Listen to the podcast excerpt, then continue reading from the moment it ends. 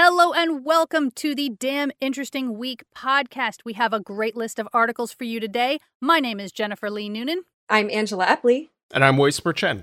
and this was a damn interesting week.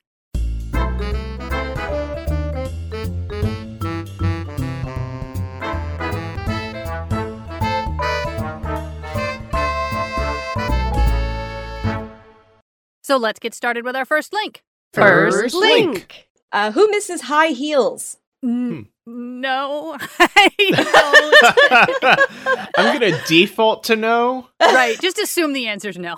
Yeah. yeah, yeah. I mean, I, I would hope that would be the answer. I, you know, sometimes I miss them because I like the look of it. I like, you know, styling them. But in terms of actually being able to wear them, my endurance for that is low. And the older I get, it gets even lower. And this article from JSTOR Daily by Matthew Wills, it's called "Doctors Have Always Been Against High Heeled Shoes." So maybe if you know we make our case, you know, we can do away with mandatory high heels, especially in certain offices in certain countries that are still holding on to this weird patriarchal gender conforming. Yeah, I was gonna say you don't get a lot of that in Austin where there's so many hippies Yeah. here, but like Mhm. I Yeah. know there are some cities where it's still considered like you have to dress up for work. Oh yeah, and then some industries where if you don't, the kind of social pressure or you know the glass ceiling becomes a little thicker if you don't. Like in the finance industry, um, I know that that's particularly a kind of thing. I used to call it my conservative cosplay because I would wear heels and cheap dresses, and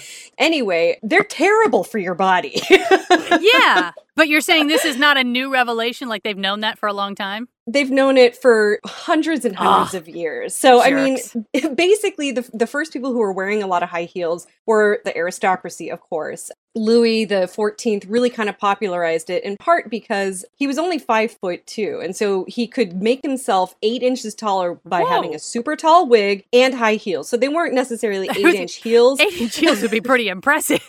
Yeah. I've definitely seen some people wear eight inch heels, and it is very impressive. That is not an easy feat. But after the French Revolution occurred, heels kind of went away, and then they came back mostly in the United States in the second half of the 19th century. And it wasn't just upper class women this time, it was kind of a little bit of everything, but for women. And from an anatomical perspective, high heels are terrible. A Dutch anatomist and physician, Jacob Benignus Winslow, he was, I think, alive in 1669, 1760, and was one of the first people to be like, hey, these are really, really bad for your body. Basically, it induces curvature of the spine, especially if you're young. so when you say young, are you talking like, you know, 17, 18, or are you talking like eight and nine year olds damaging their spines wearing heels? I mean, this article is relatively brief. Part of what captured my interest is that I have a masseuse that I miss dearly during this lockdown, especially. And the first time she ever worked on me, she said, Oh, you work at a computer all day? I said, Oh, that's pretty good. And then she said, You have two monitors, and your primary monitor is your right monitor. And that's when I was like, Whoa. Whoa. She's got she's got cameras in your house. She's all just well, she could tell based on the way that my body had been locking up and overcompensating due to Mhm. a very kind of unnatural stature. And so when she started getting to know me and my body a little bit better, she was like, You got to stop wearing these higher heels. She's like, You can do a platform that has a lower heel that still gives you that height. Because I'm also 5'2. I really like having that height boost when the occasion calls for it. Well, you got to just But- do it with a wig like Louis did. Get one of those like six inches wigs, and then you're doing fine. You know, that's not a terrible idea. I would like to see that come back in fashion, especially if there was some storage inside of these wigs so that we could do away from like purses and it would compensate from lack of pockets on women's clothing. That's true. I'm on board. I'm with it. I'll, I'll, I'll, I'll back that Kickstarter anytime. Yeah, yeah. But as far as like how young is too young, um, since a lot of these are historical documents, I'm sure that them saying too young is probably in the super, super young, Right. or well, what we because would consider childlike. Because, like, you picture like spike heels on an eight year old, everyone would be like, oh no, that's weird. But they have kids' shoes that are big wedges, like really big Yes. wedges. They absolutely are. So I would look up what doctors have to say about high heels for all ages because the information is going to be pretty consistent. Does the So article don't. mention like a, a safe amount of high heel usage? Kind of like if you smoke once every two months, you're probably okay. Right. Right, right. The way that Gwyneth Paltrow has her one weekly sanctioned American Spirit cigarette, according to celeb gossip I have read. You know, the article doesn't mention it, but my masseuse has mentioned if you want to wear heels higher than three inches, you can do it as long as you're on your back. That's the official medical prognosis from That's exactly right. one LMT. I gotta Wow. three three inches is still pretty big. Even my heels, I think I, I top out at about two inches. But maybe that's just because I'm tired and old and don't want to bother with it. I don't know. I will tower over all of you. I look forward to your wig business. I, I'll, I'll be. Stash wig coming soon. That's a great name, Stash Wig. Right? Next link. Next link. link.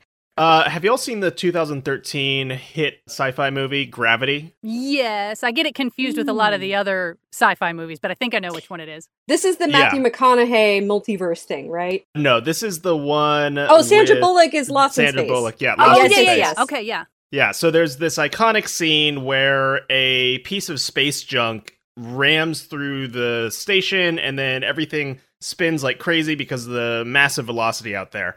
So that's what this article from the conversation is talking about, which is not so much about uh, Sandra Bullock in space, although they do talk about that and even include the uh, the gravity clip. But astronomers are currently worried as all these private companies are actually pushing ahead with satellite launches.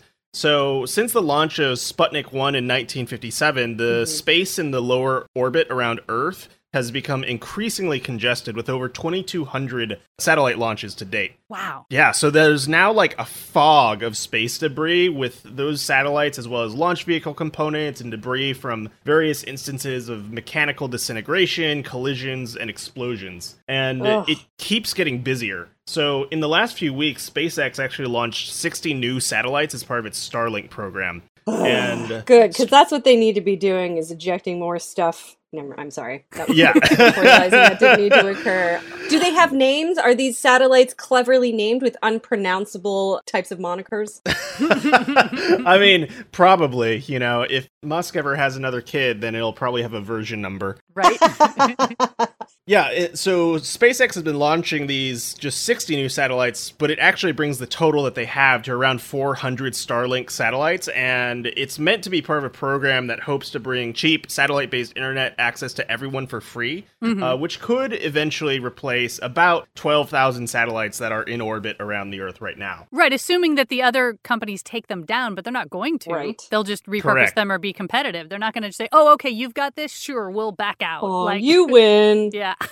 Yeah, yeah. So it's actually becoming more crowded with more satellite constellations planned by Amazon, Telesat in Ugh. Canada, and a bunch of others. So the debris that's out there can range in size from just a few microns to a bunch of meters. And uh, actually, in this article, there's a phenomenal time lapse rendering of the Earth that shows the number of satellites that appear from 1957 to the present time. And you just watch this thing, and at first it's like, oh, there's Sputnik. And then all of a sudden, there's just this explosion of white yeah. dots around the Earth. And then you have to zoom out even farther so it can fit in more of those Ugh. dots. And it's just like this cloud there. So the time lapse represents about over 20,000 objects over 10 centimeters, but there are also many millions of particles one millimeter in size and smaller. So this actually causes a really big concern for astronomers because the bright surfaces on satellites can actually reflect rays from the sun, which cause these intense bursts of light to get directed towards the surface of the Earth and into telescopes. And oh no. because of the reflective effect, they're much stronger than the weak light sources that astronomers usually see from stars and planets, and they can actually impede observation of distant objects in space. Oh, interesting. Because I've always heard about space junk as like it interferes with other items up there, but I didn't even think Mhm. about it's reflecting back and it's a cloud that we're trying to see through. It makes it a problem to actually study the stars beyond it. Yeah, absolutely. And so, like, billions of dollars have already been spent on existing optical telescopes, and many more billions are going to be poured into new platforms in the next decade. Like, there's the uh, European Extremely Large Telescope,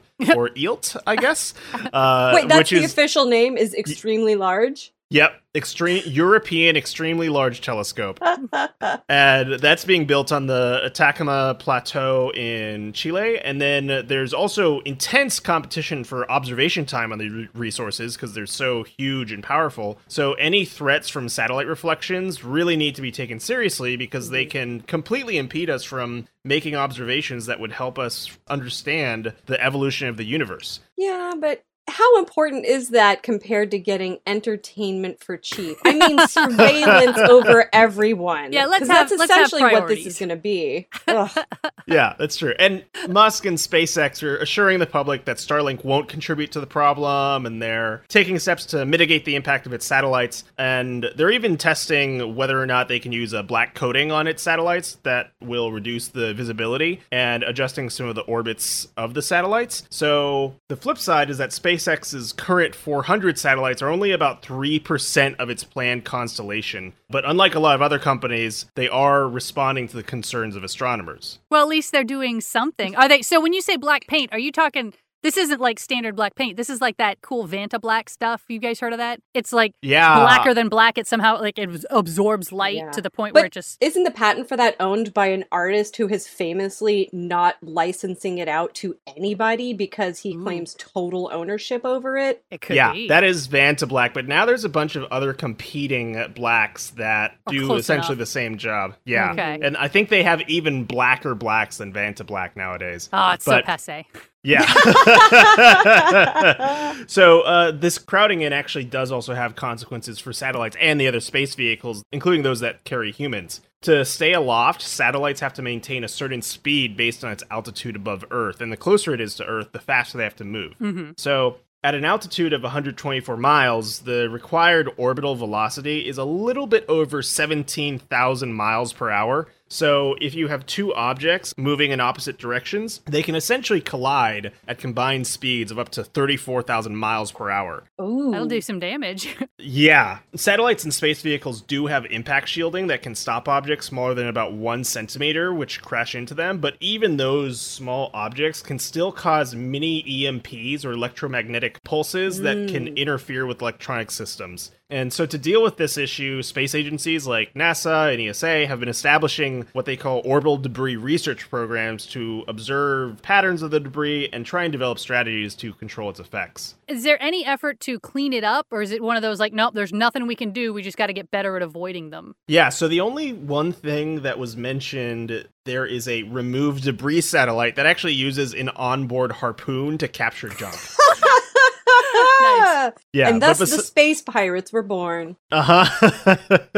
uh, besides that though, it seems like this is still very much a unsolved and evolving problem. Hmm. Well, and especially since so much of the debris is due to private companies, that's where we get into an issue of who's going to regulate it, who's going to enforce that. I feel like this is part of why in a lot of sci-fi you find out that the Earth now has an entire federation, probably to deal with weird issues like this. right. You get to a point where it's like you can't have territorial anything because it's above all of us at different times. You know, you can't say, well, that's America's satellites. Like, well, now it's over China, so it's China's problem. You know, you're going to have to have some sort of unity in dealing with this eventually. Or don't. Just stop Yeah. going into space and just let it all be up there. Yeah, we'll Mhm. just kind of encounter these global crises that require coalitions of united efforts, and we'll see how many of them we have to actually go through until it actually takes and a federation can be formed. Because uh, I don't know if we're really in that point. hey, Star Trek said it will happen, and I believe them. I do too. I just hope You it's don't in my sound like you do. lifetime. well, I, I'm skeptical that it'll be anytime soon. Right. How's that? That's that's understandable.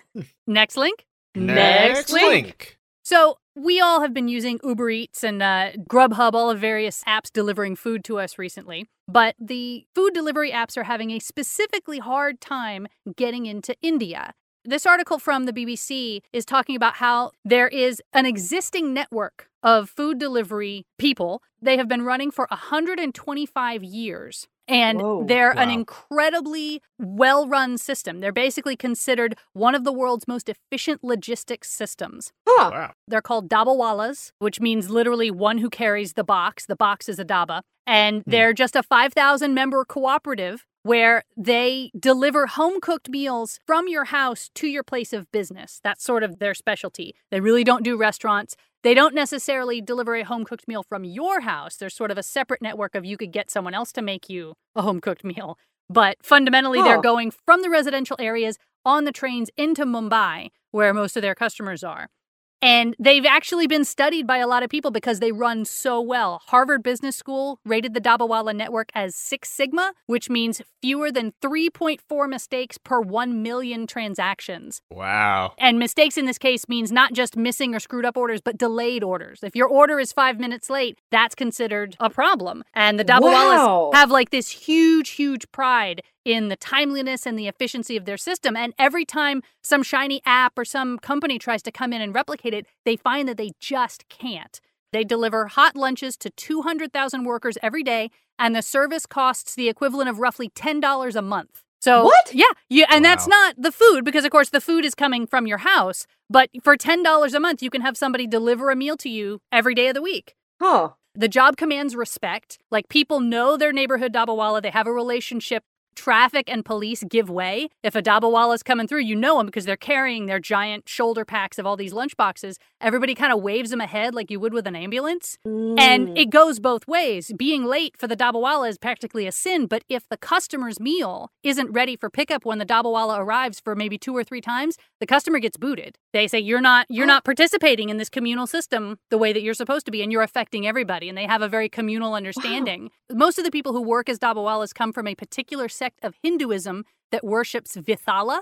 And Vithala's thing is he teaches that giving food to the hungry is a great virtue. And so Wow. one of the Dabawalas was interviewed. He was quoted as saying, We are getting a golden chance to walk the path of spirituality while earning our bread. Wow. It's an amazing system. They've been studied, of course, to see how do they do it? How do they keep it organized, you know, right? Because Mhm. there's Mhm. so many meals and so many people. They say one Dabawala runs about maybe 20 or 30 pickup spots in their assigned neighborhood. And then it all goes to a central location. They've got a really complex coding system that says what train it needs to go on, what neighborhood in Mumbai, and which office building and which floor. They say the Dabawalas earn a little over $140 a month, which is not great, but for unskilled labor in India that only has to work half the day, that's actually really good. They uh, Mm. they do well, Yeah. and now that companies are starting to come in and sort of examine how they work, some of them are supplementing in the afternoons with deliveries from like FedEx and other types of companies, as long as it doesn't interfere with their food delivery, which they consider sort of a moral duty. They're not ever going to give that up. Mm-hmm. One of the other things they noted was that their management is strictly two tier. They have the workers and they have one layer of supervisors, and the supervisors are democratically elected from the teams that they supervise. So well, that makes a great deal of sense. yeah, I mean, it's just this really loving community that really they sort of feel like they said like a religious duty to their job and the people respect them and they're more than just you know a quick app with clicking the money in Mhm. like that's one of the other things that one of the advantages they have is even though Google Maps now has all of these neighborhoods in India fully mapped they're really not great about understanding where the traffic bottlenecks are. And of course, the Dabawalas know that, you know, Mhm. inside and out. So anytime someone tries to bring in technology, they're like, we don't need that. We know it already. We are good at our jobs. Leave us alone. So, yeah, that reminds me of sort of when Uber was coming around in the UK. The UK has this elaborate system for taxi drivers who have to know the entire city Mm. intimately. Mhm. And has this insane test, which makes the requirements in the bar to get in much higher. But at least for something like this, you know, people are very touchy about their food with good reason. right, right. So it's not like you can just come in with a slightly below par service and then everybody will just accept it. Right. Once you've established this baseline expectation of people, you're not going to be able to try and disrupt the environment because people are generally happy with it. Mhm. Yeah. What a dream that sounds like. I would love to learn more about importing that model, but I guess you have to also have buy off on like built in social goods, social pact operations in order to make Right. it happen. And And that's one of the things Oh. that people like. There was a guy quoted the article who did his PhD on the Dabawala network, like just as a, examining them as a business. And Yeah. one of the things they note is the same reasons that the apps are having a hard time getting into India. This system would be very hard to implement anywhere else because you don't have that cultural buy-in. First of all, Yeah. you don't have a culture Mhm. that says, "Yes, of course, my you know working person is getting a home cooked meal." You don't have people sitting at home going, "Yeah, my job is to cook all day for these people." So you know Mm. that's a sacrifice that you have to trade off to have a system like this where you're delivering home cooked meals to people. But at the same time, you have a, a personal relationship with somebody. These apps don't prioritize personal relationships. It would be impossible to No. have a personal relationship with your Uber Eats driver.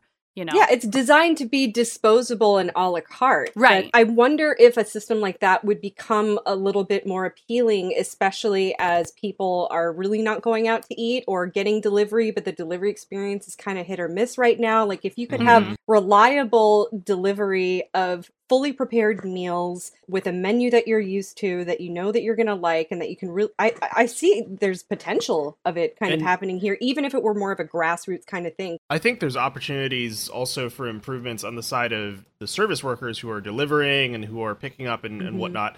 My recent experiences with DoorDash specifically have been not super great. Right. Uh, and other just delivery drivers in general will try and get into my apartment complex and give up. Essentially, Oh. if they Oh, don't just get walk into away? the gate right away, sometimes that'll happen. Yeah, Ugh. and I can only personally assume that that is due to untenable scaling problems and Mhm. stressors that are on these drivers from yeah. all the demand that is not localized and it just goes everywhere. So Yeah. I think a local network and something that has those sort of relationships and redundancy built in makes a ton of sense as a business model overall. But Yeah. as we know, Uber Eats and DoorDash are not seeking sustainability. So Right, No, right. no. They're they're hot and getting the money and getting out. Yep. Yep. yeah. Next link. Next link. Well, I'm going to go to a literal fluff piece here from Disclosed TV. This one's called Long Lost Ultra Rare Blue Bee, discovered in Florida. Bee as like Bumblebee. That's right. And, Okay. and I wish I could, I'll do my best to describe this to you. It's worth checking out the link. But it's basically not a fat bumblebee, but like a regular bee, but it's furred. And it's got kind of like a furry black butt, furry black uh, little leggy things. I don't know bee anatomy, so forgive me. I'm sure. I'm sure one of I, I think legs is correct. I think that leggy things Right. um, and then and then kind of from the waist up and covering its head it's got literal cookie monster colored blue fur on Wow. it it's adorable you guys that sounds fantastic. it's i know and and yay florida like something we can actually applaud florida for um, Now, it's okay, but Cal- If it's out of Florida, are they sure it's not like a chemical? Like, are they certain this is a native bee? It- maybe it took too much meth. Like, I would question. I mean, the color does match what I'm familiar with seeing on Breaking Bad, however accurate that is. I've never actually seen meth, but it is called the Calamintha bee. It is a native to Florida, and it was thought to be lost over many, many years. It basically, it's got a habit of bobbing its head back and forth when it's pollinating to kind of spread the pollen, and so it's this unique motion that caught the attention of researchers when they were looking for it. And basically, the plant on which the bee depends on for survival, which is called the Calamintha ashei, is also endangered, which is why they thought this bee was just kind of long gone. But basically, on March 9th, Dr. Chase Kimmel, he's a postdoctoral associate at the University of Florida. He and a volunteer went out looking for bees. They were setting traps. They saw the bee bobbing. There's no video of this, but I like to think of a bee like bobbing its head like it's listening to headphones and just kind of jamming while it's eating some pollen or yeah, whatever. rocking out. yeah, I'm kind of imagining like a raver bee right now. Exactly, because it's like Cookie Monster Blue, you guys. It's a plur bee, I'm sure of it. Um, but basically, the blue bee has only been recorded over history in four locations, and they all total 16 square miles within Central Florida's Lake Wales Ridge. So, I mean, this is a hyper specialized bee on a hyper specialized flower in a tiny part in Florida. So now they're looking to kind of keep an eye on it, try to get the flowers back into population so they can continue to thrive. So it's not the kind of thing where like flamingos are only pink because they eat pink shrimp. Does the flower make the bee blue, or is it just blue on its own? You know, the article doesn't really get into it. I'm sure that would be Googleable if I were to spend some time Googling. I don't know, I think podcast, but I won't. If but- it were true, they probably would have mentioned it, like dyeing your bee Sure. based on the nectar of the. Yeah, I bet the nectar's not blue. I don't even know if the flower's blue. I Uh, don't know may why not I assumed blue. it there may be some kind of chemical composition in the specific flowers, or maybe it's environmental. But it's worth a look see because I've always thought that the fuzzy butt bumblebees that are bigger and more adorable. I always those were my favorites, but this may have taken the top spot now. Yeah, you don't get a lot of blue animals. I'm trying to think of. I mean, Cookie Monster obviously he counts clearly, but Well, bluebirds. That's true. You got Blue jays. Yeah, yeah, yeah. Okay, all right. I just wasn't being very. They're very- represented in the avian world, I think, and it may have to do with ultraviolet recognition, or I mm-hmm. don't know, but Well, if we shine the UV light on them, that will just further instigate the raver image that they're trying to cultivate. so. yeah. if they turn their blue bee conservatory into like an outdoor wetland rave environment, I feel like they could get enough funding to keep it going. Yeah, and the bees would flock to it because we know they love it. Next link. Next link. This next article comes from uh, JSTOR Daily as well, and it's called Beating the Bounds. And it is about the question how did people know where their local boundaries were, like of their city or village or state or what have you, before there were reliable maps and a cartography practice? I imagine it was like Um, weapons based. Like, this is my land because I say it is. Yeah, yeah. Uh, but I mean, even beyond that, besides claiming the land, there's okay. Now it's been 20 years. Mhm. Uh, where did I claim that land Right. again exactly? So they're talking about England specifically, the parishes of England. Before they were definitively mapped, people would learn the boundaries of their communities on foot. So every year, a few days before the feast of the Ascension, the members of each parish would come together to walk the edge of their common lands. And this was called beating the bounds. And the idea was to create sort of a shared mental map of the parish to make sure that neighboring communities knew, you know, who belongs where. And so they would carry flags, sing songs, read homilies, and use uh, slender willow branches to swat the landmarks that separated one parish from another. So And- lines in the sand, literally. Yeah, literally lines of the sand or the dirt. and they or could what have, have like you. put up a fence or like as they're literally walking it, they could put something more permanent up, but they said, no, no, we'll just walk it again next year. Yeah, apparently so. Uh, it was a very oral tradition, Mhm. and it was actually the responsibility of the older members of the community to remember the boundaries and the responsibility of the younger ones to learn them so that they could be passed on from generation to generation. Right. And there's going to be no warping of that language over time, I'm sure. Yeah, not not at all. Uh, but it is interesting though. They talk about how pain was actually used as an aid to memory and the form of that pain was determined by the landscape. So this is a little cruel, but if they came to a stream, the children's heads might be dunked in it. Uh, if the boundary ran against a wall, they might be encouraged to race along it so that they could fall into the brambles on either side if they came across a ditch, they might be encouraged to jump across it so that they would slip in the mud. And when they came to a boundary stone, the children would be flipped upside down to have their heads knocked against Oh it. Oh my god. Oh so my Yeah. they're trying to create traumatic memories because they're like, you're gonna remember where I beat the crap out of you that one time, and then you'll know where our land ends. I mean, that's exactly. certainly more effective than an oral tradition, however cruel. Yeah. I like I like how so you're it- thinking, Angie. You're like, no, this is a good system. No, no, no. It's effective. I'm not going to say it's good, but I'm sure that, you know, it, it was sure more worked, effective than yeah. just, yeah.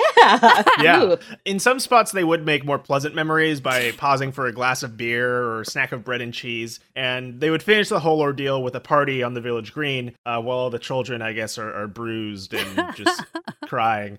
Uh, but actually, the practical reason that we've referred to for the tradition is to create a living record of the parish's boundaries, which serve as evidence in disputes. So, in one case, there was a 75 year old man who testified that he knew exactly where the eastern boundary of his parish lay because he had been thrown into a heap of nettles there 60 years ago when he was a boy. If he just asserted that he remembered the boundary, that would not have stood up in court. It was the vivid, visceral nature of the memory and its connection to a dramatic experience that helped his parish win the case. wow. I mean, Yeah. like I said, effective. Right. I, I don't think you can deny it. it held up in court. yeah.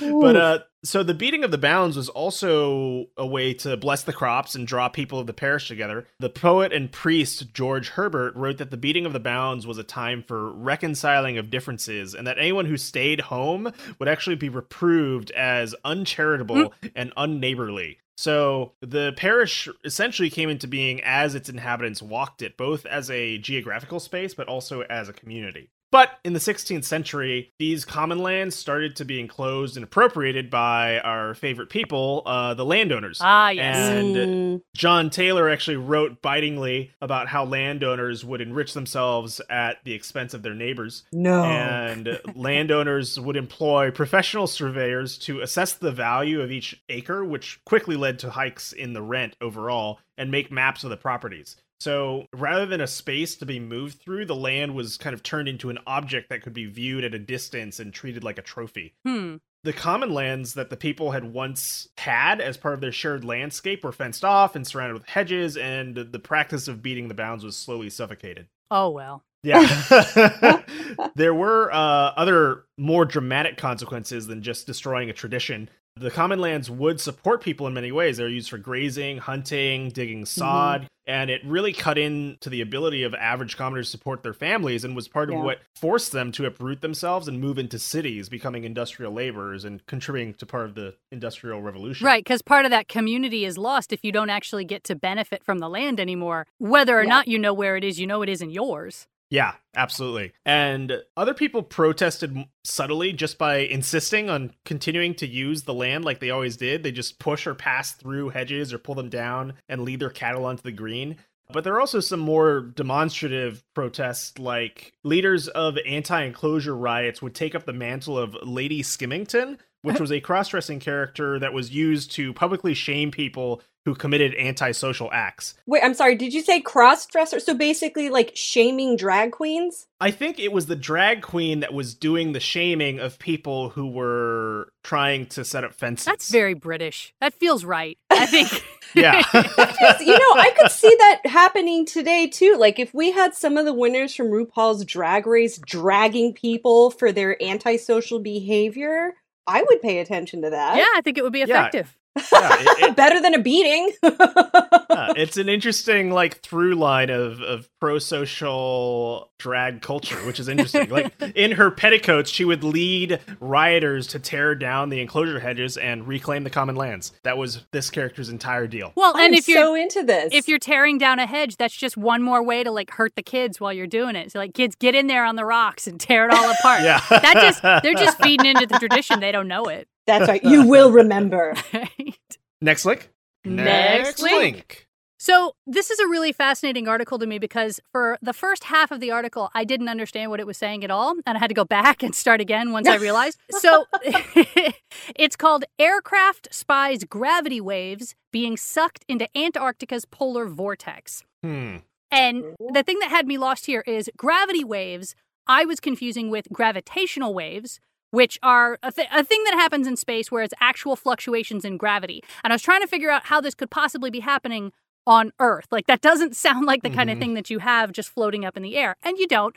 Uh, they're called gravity waves because what they actually are is a particular type of air turbulence that is affected by gravity. And that in itself oh. is very ah. cool to think of air being affected by gravity, which of course it is, otherwise, we wouldn't have an atmosphere at all. But so the idea is that fast moving air in the upper atmosphere passes over the top of a mountain range and basically jets upward, kind of like a jump skier. You know, you get that, it's heading straight mm-hmm. at it and then it shoots up. But then that mm-hmm. mass of air is pulled back down by gravity and it sort of overshoots and then bobs back up and it creates these waves coming off the far side of the mountains. And it's an observable phenomenon, but it's also one that is very chaotic. And it's been very, very hard for meteorologists to quantify and predict in their models. And this mm-hmm. matters for climate models because, for example, there is a problem called the cold pole problem that consistently predicts colder temperatures at the South Pole than we actually measure and see. And they've sort of hmm. suspected mm. for a long time we think gravity waves are the reason that the South Pole is just inherently warmer than we think it ought to be because our models are not able to calculate these incredibly complex wave calculations. Mm. So, what has happened, and what is actually what this article is about, is that an airplane has now been sort of specially fitted to go out into the air and measure the gravity waves that are happening above and below it.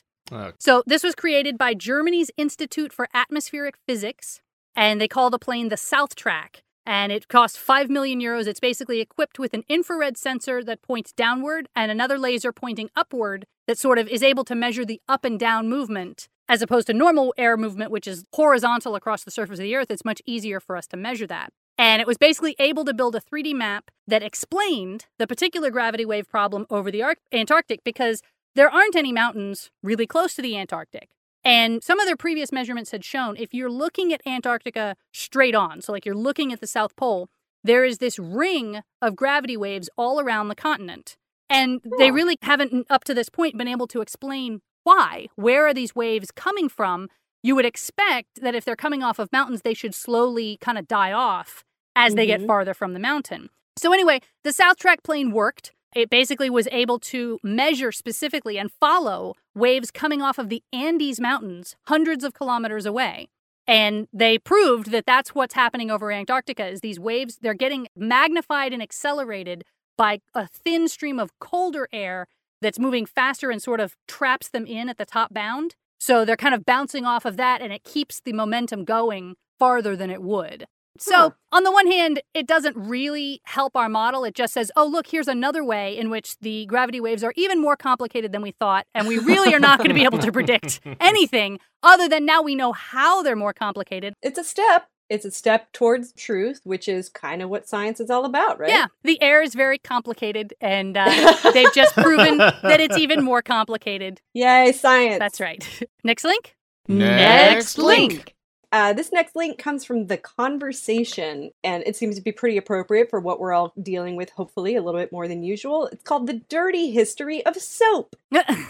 It just kind of goes into like a very top level view of soap throughout the ages, and it identifies ancient Mesopotamia as the first to really produce a kind of soap Huh. by cooking fatty acids like fat rendered from cows or sheep or goats together with water and an alkaline like lye. And lye, if some of you guys know what it is, it's a caustic substance derived from wood ashes. And so what you have is a greasy and smelly goop that lifts away dirt. We also go into Roman times. A Roman scholar Pliny the Elder had a book called Naturalis Historia, and he describes soap as a pomade made of tallow, usually from beef fat, and ashes that the Gauls, particularly men, would apply to their hair to quote, give it a reddish tint. Huh. So ancient people basically used these early soaps to clean wool or cotton fibers before weaving them into cloth. So it was really more to wash stuff rather than human hygiene. Even the Greeks and Romans who pioneered running water in public baths, they didn't use soap to clean their bodies. They would basically just immerse themselves in a water bath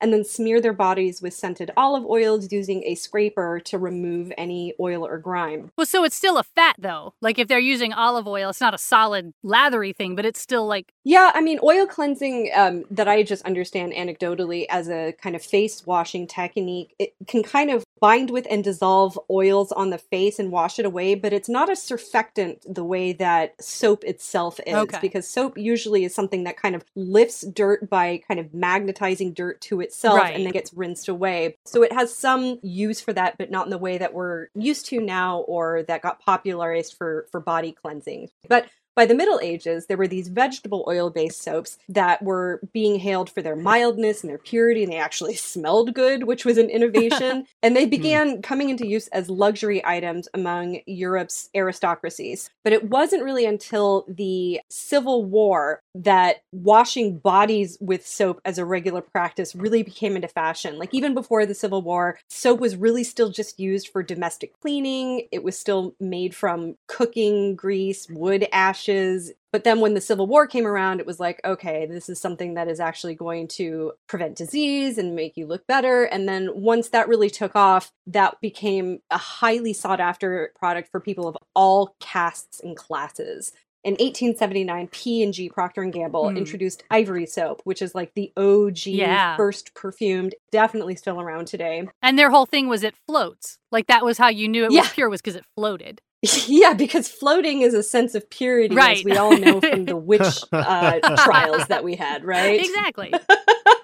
I think that was more of sort of like a convenience, so you don't lose this precious product and like icky soap Start water. your murk, nasty, but- dirty bathwater. You can still find your soap. exactly. So um, once there were World War One and two shortages of fats and oils, we started developing synthetic detergents, and these were starting to get hailed as superior substitutes for fat-based laundry soaps or household cleaners and even shampoos. So give a little bit of thanks today for soap that actually smells good that you want to put on your body because it was really gross before, guys. Yeah, I use kind of an old school soap. I have to admit, I have. I, I don't know if you guys are familiar with Dr. Bronner's soap. Oh, Yeah. yes. Going into the history of that guy. like that's worth a whole article on its own. I, Oh, are it you is. familiar with it? Way? Have you ever seen it? No, I'm not. It's got like this cultish religious screed all over the bottle. Like the bottle is covered with text. It's kind of like the rantings of a madman. Like it's the kind of thing you would see on a cardboard sign of a dude in the center of a park screaming at you that But but he's not screaming about No. the end of times. He's screaming about all for one and one for all and unity and love and light. Yeah. and it's a very like hippie scream. It is, and it's it's insane to me that it's it's evidence to me that the soap is so good because for any product like that to survive in the market, like I know other people who use it and they're like, yeah, that, I just pretend I don't see the label. Like it just,